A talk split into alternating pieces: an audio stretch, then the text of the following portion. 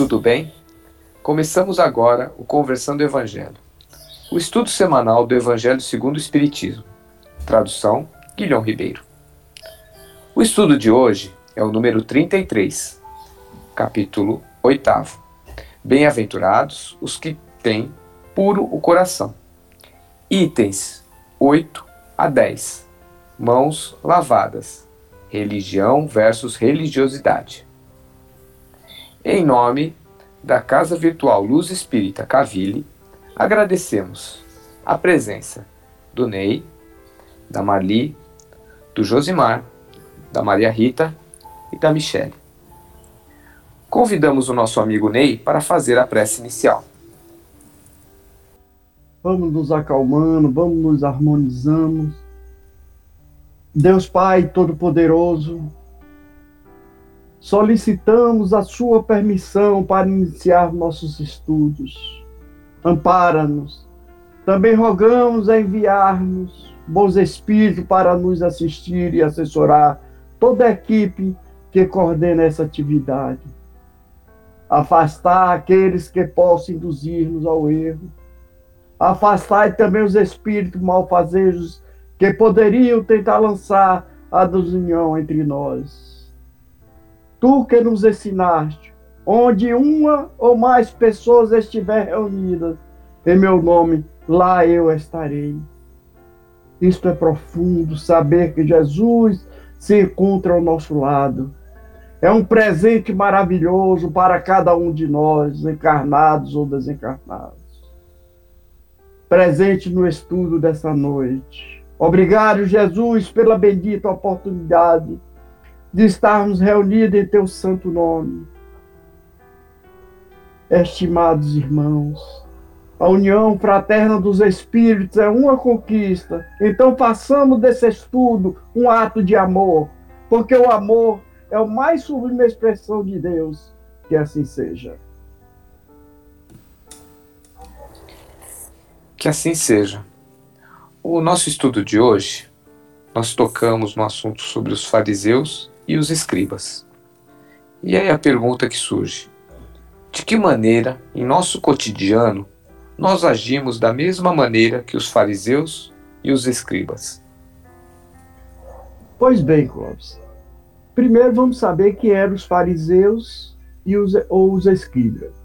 E os escribas eram o nome dado a, a princípio aos, aos secretários dos reis de Judá, e a certos intendentes do exército judeus. Mais tarde foi aplicada especialmente aos, aos doutores que ensinavam a lei de Moisés e a interpretavam para o povo. Faziam causa comum com os fariseus, cujos princípios partilhavam, bem como da, bem como da antipatia que eles vota, votavam aos seus inovadores. Os fariseus do hebraico parache, divisão ou separação, a tradição constituía parte da teologia judaica. Consistia na reunião das interpretações sucessivas dadas aos trechos das Escrituras, que haviam transformado em artigos de dogma, isto era, em doutores, motivo de discussão intermináveis, na maioria das vezes, sobre a simples questão de palavras ou formas, a semelhança das disputas teológicas que pretendiam cada qual o monopólio da verdade, como acontece sempre, detestando cordialmente entre si. Pois bem, na interpretação à luz da doutrina espírita, hoje entendemos que muitas vezes nos comportamos como, como eles, aos quais as verdades são ocultadas. Isso ocorre porque nos deixamos levar pela vaidade. Nessa condição, só nos preocupamos com o conhecimento daquilo que nos proporcionará vantagens pessoais. Tal como os fariseus da época de Jesus, muitas vezes agiam, agiam em causa própria, ao mesmo tempo em que impomos a lei ao nosso semelhante julgamos-nos tão sabidos que acreditamos saber mais que o Criador. Dessa maneira, nos iludimos, imaginando que podemos negociar com o Pai, e conseguir favores da divina providência. A justiça divina, entretanto, conhece-nos mais do que nós mesmos. Tentar enganá-los é enganarmos a nós próprios. Os fariseus retratam muitos de nós, estudantes empenhados na luta do crescimento, mas distanciados da capacidade de operarmos o amor. A postura do fariseu traz ensinamentos e exemplos importantes para as nossas vidas. Porquanto devemos ter a vigilância para não julgarmos melhor que os outros, por ocuparmos posições de destaque no meio social ou profissional que estamos inseridos. O que diferencia uma pessoa da outra são as suas qualidades ou são as qualidades do seu espírito. Aos olhos de Deus, não basta abstermos do mal e mostrarmos rigorosos no cumprimento de determinadas regras do bem, de comportamento social. Acima disso, é necessário reconhecer que todos somos irmãos. Não nos julguemos superiores aos nossos semelhantes, por mais culpados ou miseráveis que eles apareçam, e não desprezar por isso constitui uma falta de caridade.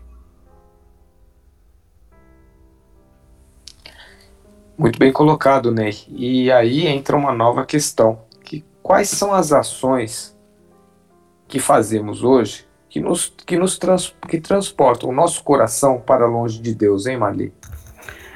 Bom, se, boa noite a todos. É, se considerarmos né, que Jesus sempre coloca a humildade na categoria das virtudes que aproximam de Deus e o orgulho entre os vícios que dele afasta, eu considero as atitudes que vêm do orgulho, é a que mais nos afasta de Deus. Mas o que é orgulho? Né? O que, que são atitudes orgulhosas? Na psicologia, elas foram definidas, foram definidos dois tipos de orgulho, o positivo e o negativo. O orgulho positivo é o chamado de autoestima, autoconfiança, e, e o negativo é o chamado de soberba. Então, é, nós vamos falar aqui que, sobre esse orgulho negativo. Primeiro é necessário para nos sentirmos seguros e levarmos, né, o que é o orgulho, perdão, o orgulho positivo. Ele é necessário para sentirmos seguros e levarmos uma vida equilibrada, nos valorizarmos na nossa medida justa, nos situarmos na nossa vida e termos orgulhos dela.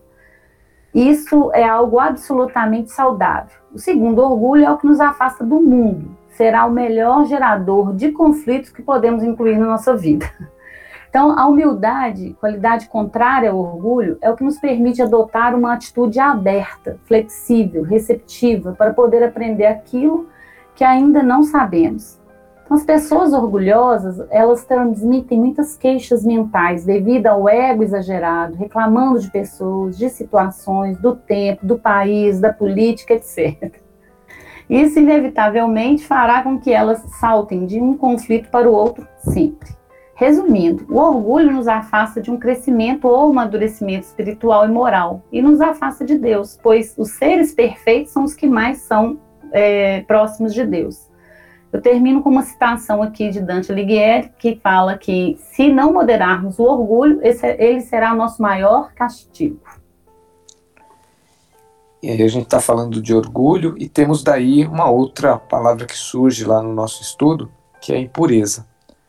E o que significa impureza para Jesus, Josimar? Ah, boa noite, né, gente? É a impureza para Jesus, ela é tudo aquilo que não provém de Deus, né? E não tem sua origem em Deus. Nós é, podemos entender a, a, impureza como a nossa interpretação errada do, da, das leis divinas, né? Do propósito de Deus, o nosso a nossa limitação, né, ela nos leva a tomar algumas, algumas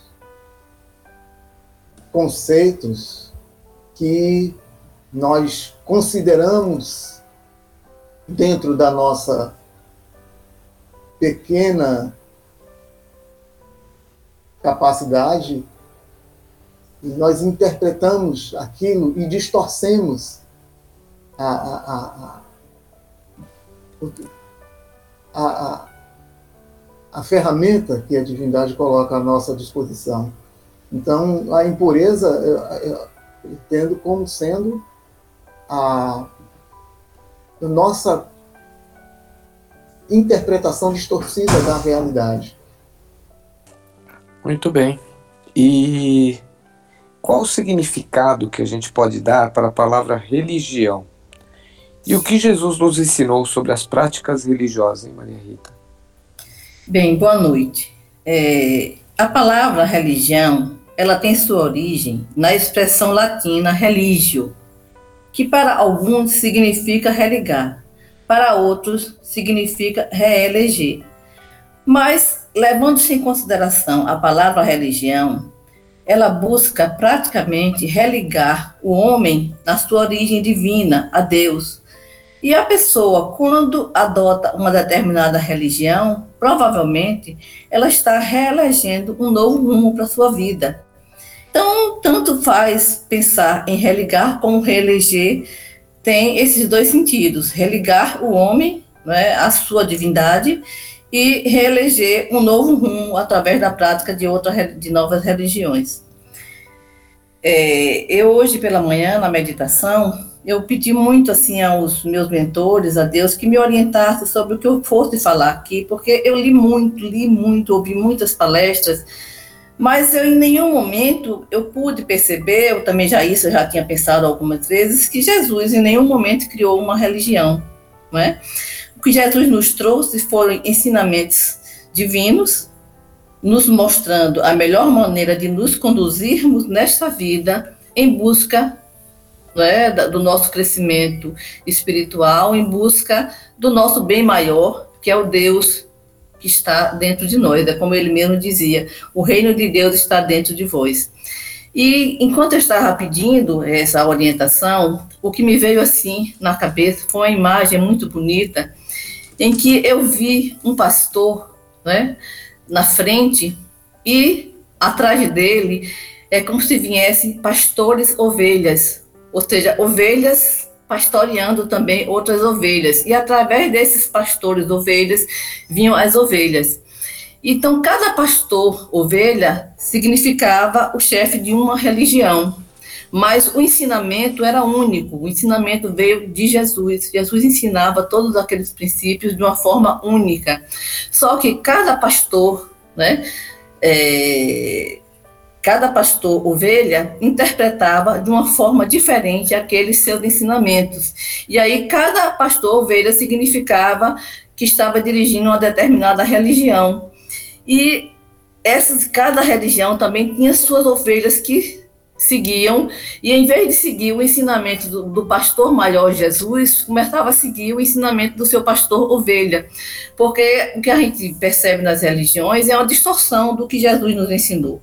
Se todos nós seguíssemos a, assim, a risco o que Jesus nos ensinou, claro que só ia existir um, um único rebanho e um só pastor. Por que, é que nós temos tantos rebanhos e tantos pastores? Quando, na realidade, nós deveríamos seguir um pastor único que foi Jesus. Por quê? Porque havia há interpretações errôneas. Porque Jesus nos trouxe ensinamentos maravilhosos. Jesus nos mostrou a melhor maneira de nós nos conduzirmos nesta vida para que nós pudéssemos realmente alcançar o reino de Deus dentro de nós. O que é que ele dizia? Buscai primeiro o reino de Deus, o resto vos será dado por acréscimo. O que é que nós buscamos primeiro? O acréscimo. E deixamos para buscar o reino de Deus quando a gente não consegue mais nada com acréscimo. Jesus diz o quê? Orar e vigiar porque não estamos sós. O que é que a gente faz? A gente ora e vigia? A maioria das vezes não. A maioria das vezes a gente esquece, só lembra de orar quando a situação está muito difícil. Jesus disse: amar a Deus acima de todas as coisas e ao próximo como a si mesmo. A gente consegue realmente amar a Deus acima de todas as coisas? Nós conseguimos amar o nosso próximo como a nós mesmos? Então, eu vejo assim que o que acontece com as, eh, as diversas religiões é essa distorção de, do que Jesus nos trouxe, do que Jesus nos ensinou. E em nenhum momento Jesus pregou religião. O que Jesus fazia era criticar justamente esses rituais esses ritos, as pessoas muitas vezes davam muito mais valor não ao ensinamento divino trazido pela religião, mas aos rituais, a forma a, a de se vestir, a forma de falar, a forma de se portar. A gente vê que cada religião tem seu sistema de dogmas, tem, tem seu sistema de valor, tem seus sistemas de crenças. Então, é isso que muitas vezes a religião, em vez de religar o homem a Deus, ela distancia. Por quê? Quando a religião se prende realmente aqueles religiosos aos ensinamentos divinos, ela se aproxima de Deus. Mas na hora que os religiosos se prendem aos dogmas, aos rituais, é, ela praticamente, em vez de aproximar o homem de Deus, distancia. Então eu vejo assim que a religião ela pode ser uma faca de dois gumes. Ela pode nos aproximar de Deus, mas também pode nos distanciar. Era isso que eu queria falar para vocês. Excelente reflexão, Maria Rita. E aí, no final, a gente pergunta, né, de que maneira podemos colocar em prática a nossa religiosidade? É, depois dessa aula da Rita, fica até difícil falar da religiosidade, porque ela deu um, um super exemplo aí de, de religiosidade pra gente, né? Mas vamos lá. Uh, o professor Mário Sérgio Cortella, ele fala pra gente que religiosidade é ter uma tendência, uma inclinação à, à, à reverência pela vida, é o sentimento de espiritualidade e religiosidade é a formalização da, da religião. É a religião é, que se formaliza ali na, religio, na religiosidade. O que, que ele quis dizer com isso? Exatamente o que a Rita acabou de falar. É aquilo que a gente pratica efetivamente. Né? Você tem os, os os preceitos, os princípios religiosos e você segue aquilo, pratica efetivamente no seu dia a dia. Haroldo Dutra, ele, ele, ele fala brilhantemente sobre religiosidade e ele fala que é uma experiência íntima, e é mesmo, né? É o nosso anseio interno pelo, pelo espiritual. E como que a gente coloca a religiosidade no nosso dia a dia? É, nós somos cristãos, nós temos o, o, o, nosso Mestre Jesus que nos deu exemplos de como, de como seguir, como agir. A gente já falou aqui várias vezes né, que o, o os, os, evangelhos, a vida de, de Jesus Cristo foi um verdadeiro manual de, de vida e de conduta. Então a religiosidade é essa ligação que a gente vai ter com o espiritual e essa prática diária na nossa vida. É, como a, a Rita falou, nós temos várias religiões que se afastam muito do que é realmente bom, daquilo que a gente aprende desde criança, né, de respeito ao próximo, de, da caridade. E muita gente tem religião, ah, eu sou espírita, eu sou católico, eu sou isso, eu sou aquilo, mas não tem religiosidade. E muita gente tem religiosidade, mas não tem religião. Por quê? Porque essa pessoa está próxima, né? ela trabalha o lado espiritual dela para ficar mais próxima daquilo que ela, que ela acredita, né? E, e é uma pessoa que procura ter é, empatia com o próximo, é, procura ter atitudes retas, é uma pessoa que é resignada e resiliente, não é aquela pessoa que briga e lamenta por tudo o tempo todo. Então, essa é a, a religiosidade que a gente precisa buscar e colocar no nosso dia a dia. É, seguindo os exemplos de, de Jesus, estudando e tentando nos, nos ligar ao alto, né? nos ligar ao, ao plano espiritual, como a nossa amiga Rita fez, para se inspirar e trazer essa mensagem tão, tão bacana para a gente. E aí, para finalizar, eu queria deixar a reflexão para todos de como está a nossa religiosidade.